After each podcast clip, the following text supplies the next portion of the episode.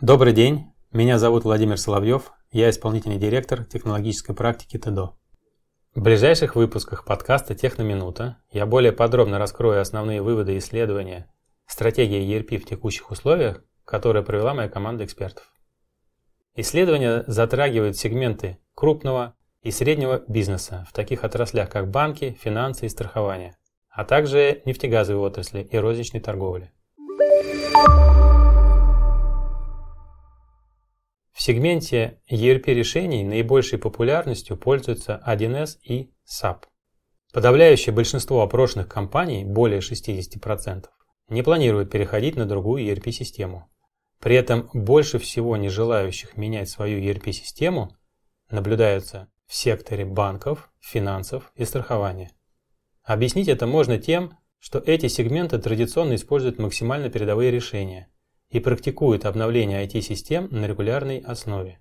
Так, например, компании этих секторов часто используют систему SAP совместно с собственными специализированными решениями.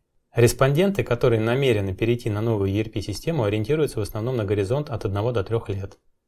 Также важно отметить следующее. Несмотря на то, что большинство опрошенных не меняют ERP-систему в ближайшие 3 года, общий тренд указывает на сокращение применения зарубежных ERP-решений. Поэтому можно ожидать, что эти предприятия вполне могут изменить свое решение на горизонте 3-5 лет. К тому же большинство компаний среднего сегмента уже используют российские ERP-системы, поэтому они не видят для себя необходимости в переходе. Может показаться, что причины смены ERP-системы очевидны. Многие зарубежные вендоры покинули российский рынок, что повлекло за собой проблемы с технической поддержкой, обновлениями и лицензированием. Однако 40% респондентов объясняют необходимость перехода на другую ERP-систему несоответствием корпоративным требованиям. В следующем выпуске расскажем вам о том, какие именно системы планируют сменить российские компании и на что они планируют переходить.